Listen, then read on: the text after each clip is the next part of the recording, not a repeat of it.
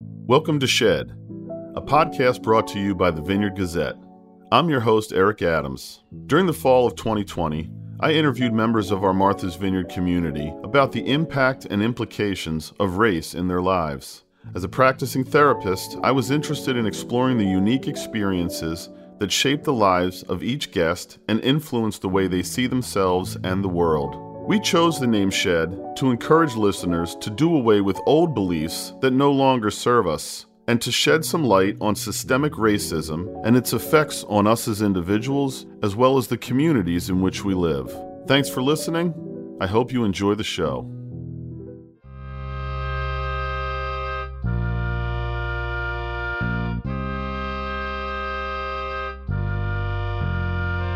Today, we're going to sit down with Tre Johnson, a journalist from Philadelphia and someone who addresses racial issues through his writing in a way that really struck a chord with us at Shed.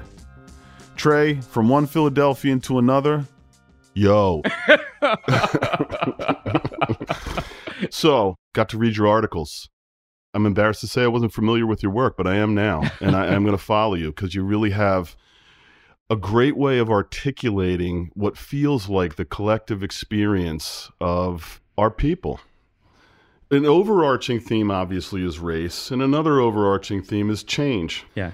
In therapy, a helpful model for change is a, a five stages of change. Have you heard about this model at all? No. I use it with people in recovery sometimes. Hmm.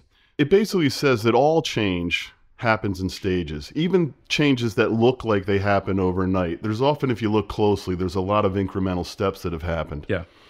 The first stage is pre contemplation. We don't know there's a problem. We're not even thinking about it, it's not on our radar. The second stage is contemplation. Now we're starting to put some thought to it. The next stage is awareness. Now we've kind of internalized it. We really are aware. We don't need to think about it anymore. We know. The next stage is action. We're doing something about it. And the fifth stage is maintenance. Some Yeah. of the models have a preparation stage in there too, so you go from awareness to preparation to action. But you can see what I'm saying. There's it's mm-hmm. it's a model of change. Where do you think we are as a country in the stages of change around race? It's the first stage. Contemplate pre-contemplation. You yeah. You don't think we're thinking about it? no, no, I think we live in like echoed bubbles that makes it feel like the conversation's bigger than it is. But yeah, no, we're at stage one. We're still at stage one. How do you reconcile that with the number of people we see in the streets and showing up for protests? Those are thousands. We're a country of millions. So there is some movement, but not enough. Yeah, there's never enough. If it's not everyone, it's never it's never enough. Is that goal too high? No, no. So we want everyone to get on board. With change. Absolutely.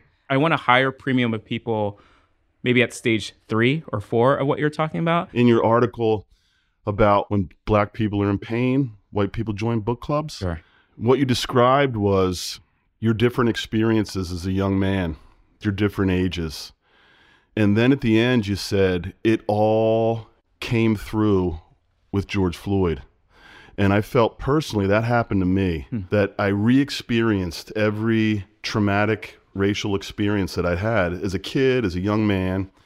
And it all came up then when I saw that knee on that neck. Yeah. I couldn't look away. I couldn't stop watching, but I didn't want to see it anymore.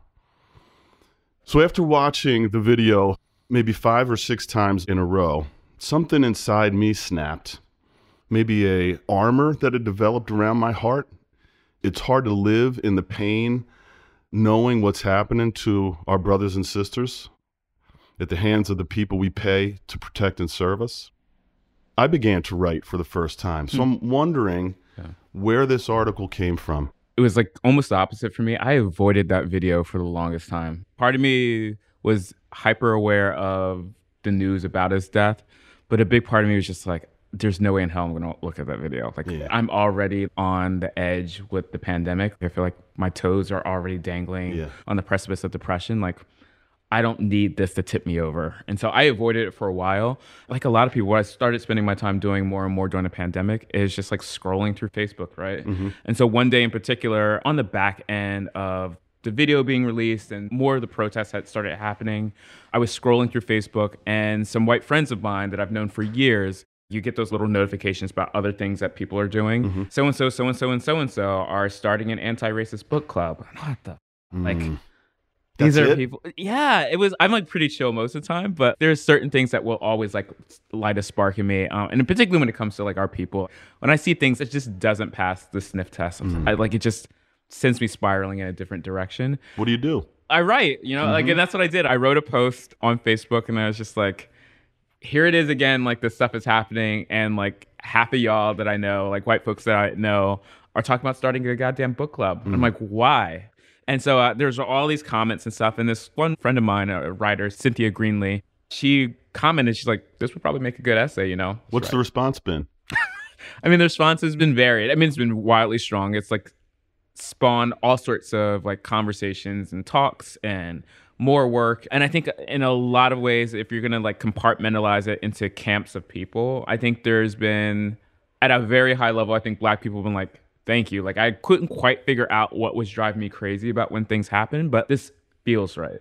And then like the response has been wildly varied with white people who reach out to me. Some are reaching out apology by way of like seeking like some type of absolutions. And these are people I don't even know, but they're like, ah, Tre, like I gotta stop reading, but it's so important to me. But I like gotta stop reading. I gotta do more. Lo- I got a lot of like I gotta do more um, responses from people. You think people are asking you to let them off the hook in some way? You know, I think my longstanding feeling is that part of the stagnation we have on change is that it is very hard for white people to divorce the idea of innocence or goodness. You know, we both want people to, to deeply internalize it because I think that internalization is a a big catalyst for change. Mm-hmm. At the same time, you don't want people get stuck in like the guilt loop or in the flagellation loop around like what this stuff means. And I think there's a lot of that. I think there's a lot of people who are just like, tell me I'm good, right? I'm not one of the white white people that you're talking about. I'm mm-hmm. not one of the bad people. Like just help me figure out which ways that I'm good and But. Tre, are you suggesting that people don't educate themselves around this issue? one of the things that people constantly say, like, I'm in the book club, sorry. And I'm like, come on, like that is not one. I'm, I'm a former English teacher. I was an English major. I clearly write. Um, I clearly want to be read and heard. The thing I zero in with people is like, did you actually read the article or did you stop at the headline? And I think there's a confirmation loop for folks where there's a lot of, I want to feel bad because I can see myself in this splinter of a thing inside of this. So like, no, it's, I definitely want people to educate themselves. I also think that education is a very broad term. And so it should be books and it should be books and developing relationships with black communities. It should be books and developing relationships with black communities and having conversations with, with folks. It's all those things and going to therapy. You know like to me it's the and and not the Yes. but or what. Because what's the point of gaining new knowledge if you don't do anything with it? right. Mm-hmm. look call it for what it is. Like i've been part of book clubs I own tons of books. I know people don't finish these books. Mm-hmm. Like, give me a break here. Like, like that's the other thing about it too. Is like, this is a very surface action that fits along the spectrum of a lot of other like performative actions. I mm-hmm. feel like it's great you want to signal things this way, but what else are you doing as a result too? Mm. So people may agree, yes, we got to stop the police from killing black people. Yes, we need to hold them accountable. But I don't know that people go much deeper than that. Yeah, So what we're talking about in a way is holding white people accountable for inaction. Would you say that's right? Uh, yes, and Mm-hmm. um, you know, and I would say like you know, you know, part of the thing that I say too about all this is that look, the books, the videos, the social media stuff, like this is not new. Like we've actually always been saying and telling you these stories. Like I point to the consumption of pop culture and music all the time. Like those black pop culture and stories are replete these stories, these feelings, these like call for change mm-hmm. for eons now. Mm-hmm. It's just that people have chosen not to listen. Your black coworkers, friends, and stuff have largely told you about the times that they either you've made them uncomfortable or mm-hmm. situations that they've been in have been uncomfortable. You've just chosen not to either listen or act. And I think the pandemic has been a catalyst for a lot of people to choose to at least listen a little bit more and act in a slightly different way. And my hope now is to see like, okay, for however long we're going to be in this cloud of a pandemic, what does the sustainability of change action look like? But certainly also, and when it's over, how are you going to be fundamentally different in terms of your sustainable attitude and actions too? It's just not good enough to respond right now. It's interesting. I know lots of folks that really appreciate the music of struggle and protest, but are so disconnected from where it comes from, the Yeah. pain that it originates from. I think in Philly, I went to um, a Kendrick Lamar concert, and you know, God bless Kendrick Lamar. He's gotten so big, I couldn't afford to like sit as close as I wanted to. but I was up in these like uh, you know, kind of like nosebleed seats with my girlfriend at the time, and surrounded all around us were largely white attendees, right? And so like his song "All Right" comes on. We're gonna be all right. We're gonna be all right. And I'm I'm watching these like swarms of like young twenty something, thirty something white kids and people just like chanting fervently along with the song. And like on the one hand, it is beautiful the way that we all mm-hmm. find ourselves inside of art and music. And on the other, I'm like, I know where y'all are going right after this. You're going to white bars, you're going back into white neighborhoods. You don't understand that this is also a song around resilience and persistence in the face of a lot of oppression. Mm. Um, and the kind of clarion call that, like, despite the continued struggle and like knee on our neck, we will find a way to be all right. Like, that is a totally different message than just like, my boss like pissed me off today, but you know what? I'm gonna be all right. That's true. you know, so uh, so there's that. You know, there's things like that where I'm just like I'm really wondering about like we consume but we don't actually like digest. You know, mm-hmm. and I think that's one of the big chasms that has to be closed. Therapy really is about change and transformation. Mm-hmm. To that end, we talked a little bit about the importance of reading in education. Psychoeducation has proven to be a real agent of change for folks. They learn, they get new information, they become aware, yeah. and then they're able to act on that awareness. Do you find that happens? Yeah, I find it happens when people have the fortitude to stay with it, right? To um, read the um, whole book as a good start, cover to cover. Yeah, mm-hmm. yeah. I mean, you know, I do think it is possible. I think this is where it's important for people to get proximate to a lot of these issues and to a lot of people who are consistently impacted by the thing that needs to be changed. And so, like, when I think about like what has been like proof points in that, I think it really is about like what are the ways that you can find ways to be more intimately immersed in environments, communities, situations that are othering than your your lived experience. When you mm. constantly drink in that type of environment, those types of communities, you do fundamentally have a shift in change behavior. And then the thing I think is crucially important in addition for white people or anybody who's part of a dominant group that has the ability to oppress other people is think about when you go back into your tribal like setting what ways are you are you or are you not like holding up accountability to people who are still on their journey and are not as far along as you are. Like you're willing to like say something to your friends to your boo boo to your parents. Like that's when i know that you're getting a little further along because that's the disruption that we need to see happen too. I got my master's in marriage and family therapy. When I was looking to try to figure out, well, you know, what degree I wanted to pursue, one of the reasons I went to this particular degree is because they don't put a lot of emphasis on diagnosis. And diagnosis, as I learned, is a really negative way to start working with someone. Yeah. Because you're right away labeling, you're right away talking to them about all the things that were wrong. And, yeah. and right away you leapfrog over all the resiliency, strength, all their coping mechanisms that have been working for them. Yeah. And so it starts us off on the wrong foot. I also think that you alluded to um, deficit based language limits us to the negative sides of ourselves and limits us from solutions and our potential. You also talked about dualistic way of thinking. Hmm. So one of the real problems I have felt that limits us again in our looking for solutions is our habit of thinking dualistically. I'm either racist or I'm not. I'm either good or I'm bad. Our country is either healing or it's going in the wrong direction. Mm-hmm. And usually none of that is true. Most of the time both things are working simultaneously. Yeah. Both are true. Mm-hmm. If we broaden our our vision on solutions, and really step back and get kind of a better perspective, it opens up lots of different possibilities. Maybe I'm part of the problem. I didn't see myself as part of the problem because I have all these good things that I do too. I have black friends. I, I have protested. I like the music. but the truth is, I'm really still part of the problem. Mm. Are we running the risk of putting the responsibility on the people that developed systemic racism to give us another alternative.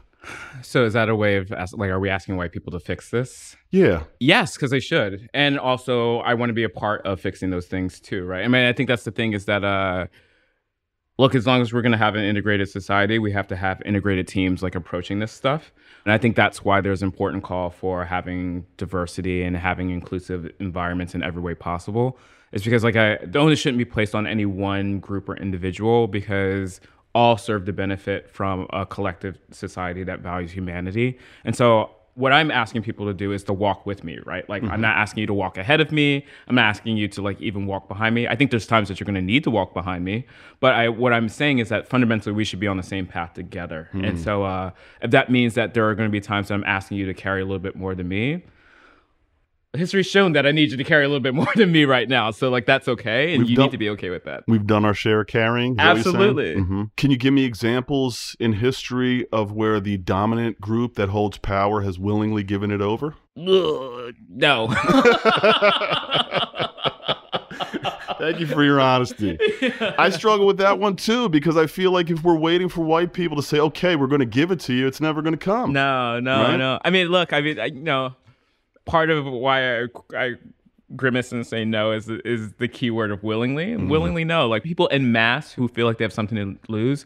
It is in mass. People do not willingly seek to change or give up something, and Mm-hmm. and people do see these things as giving up things. So like, no, I don't think any dominant group has ever willingly like given up things. I think dominant groups have been forced to reconsider what the boundaries are of like access and power and opportunity, but not willingly giving up things. And I would also add that it's only when people within the dominant group say, "Hey, yeah, we agree with the subjugated group," that the dominant group relinquishes some control and some power. yeah, I feel like we're talking about this at a high abstractish level. I think We it are. also needs to be like grounded in the fact that like those kind of type of strides, those types of arguments come with literal costs, right? Those come at the cost of being excised from communities and families. They come at the cost of actual lives. Like I think about the number of Black Lives Matter activists who have gone missing over the last couple of years and or who have died under very mysterious circumstances. We know that these things, that these conversations don't come without harm and change does not come without backlash in a lot of ways. You know, I think there's things about this that need to be very steely eyed for people um, when we talk about this too. Is that it's it is not just about like how do we ideologically think about things being different. Like to what degree do you believe change needs to happen? Do you remember when you first became aware of race? Yeah, absolutely. Seventh grade class. I grew up in Trenton. We moved. My mom moved us, my younger sister and I, over into Ewing Township, was like a suburb of Trenton. I was in the middle school, public school, and at the time had a school modeling construct that was like track classes. So it was like high level was one, middle level was two, lowest level was three in the vein of all this stuff, when we migrated from Trenton into Ewing, they immediately put me into the bottom track class. Immediately, without question. And we didn't know anything to even question that. My English teacher at the time pulled me to the side, just like, you don't belong in this class. You actually should be in a much higher level class. She's like, I want you to take this slip, go to the counselor's office, take this note with them, and make sure that they have you moved out of this class. And that fundamentally changed the trajectory of like my life, I think, in a lot of ways. But it also includes that as a result, I was in this top level class. We're about to do uh, a class presentations on historical figures. The idea was that everybody could pick who they wanted to represent. At the time, I was a huge Charles Lindbergh geek. How old were you? Um, however old you are in seventh grade, twelve. were you alone in your in your worship of Charles Lindbergh in the seventh grade? Sir, I am alone in many of my hobbies and interests in life. That has not changed in my life. Yeah, I mean, it was quirk. I was a quirky kid. I rem- I remain a quirky man in a lot of ways, but um, yeah, it was. I mean, it was a little. It was a little extra, but I, I thought the story, the Lindbergh story, is fascinating. Compelling. And so she comes up and down like the rows, and she gets to me, and uh, she's got a little clipboard, and she's like, "Okay, Tremaine, what? Um, who do you want to be?" And it's like Charles Lindbergh, and she pauses her pen, and she looks like she's like, "You can't be him." And I was like, "Why?" And I'm thinking, "Oh, because someone else must have like already signed up." She's like, "You're black." I think I literally just like sat there and like stared at her like that, just a long. What do you awkward say to that? Yeah, I don't know because like you know I'm a young black kid. She's my white teacher. Um, there's a lot of power dynamics there, and I didn't know what to say. And then she like she her and I like just kind of look at each other for a Hmm. few moments, and then she says, "Martin Luther King," and then she moves on. Wow. And There what year was this? That would have been like 91, I guess, Mhm. somewhere around there. Do you remember the first time you heard the N word? Yeah, yeah. I w- I think it was roughly around the same time. We were all watching Roots. It was a class of 30. I was literally, if not the only black student, I was one of two maybe in that class. There's a particular slave scene that we are watching. It's even so hard to like talk about still now, but I remember hearing, I was sitting at the front of the class and I'm hearing the kids at the back of the class go, Hey, there's Tremaine. And my teacher's like, stop, stop, stop. And then someone, I don't remember, I honestly don't remember if it's the same kid or if it was a different kid, but someone, uh, one of the other kids was like, don't say that about Tremaine. He's one of the good. Mm. I'm sure he like- meant that uh, positively, right? I'm sure he meant what he said. Final question. Yeah. Historically, the media has been really important, I think, in opening people's eyes to racism. I've heard a lot of people talk about they didn't really understand what was happening in the civil rights movement until the media started to send film into their their living rooms Yeah. showing the dogs and the fire hoses and the beating of black people in the South. But it seems at that point the media was handling things in maybe a, a more responsible way. Hmm. Do you think the media is playing a helpful role in moving us toward a society where there's less systemic racism? No, because I think the other thing that we've seen about media over time now is that it's become just as polarizing as like our other spaces. And, you know, now media does reinforce the echo chambers that we live in life. And um and so like, you know, that's why we have CNN versus Fox News and MSNBC. Like they've now become not just media companies, they become brand extensions around what your beliefs are. And what might the consequences be? even the like kind of good media spaces still struggle with representative voices and they still maintain chasms even in the good places Well said. Tre, we'd really like to thank you for visiting with us, spending No, some this has been time, enlightening us. It's been inspiring, eye opening, a little uncomfortable at times, but that's all okay. Part of the process. We really value your writing and your voice, and we thank you for giving voice to what a lot of us are unable to or unwilling to put out there. And it's much appreciated, much needed. thank you Shed has been brought to you by the Vineyard Gazette. Thank you again for listening, and if you like what you heard, please share our podcast with your friends and family. Shed is produced by Amy Schumer, Renee Richardson, Jack Ebby, Tony Phillips, Chris Fisher, and the Vineyard Gazette.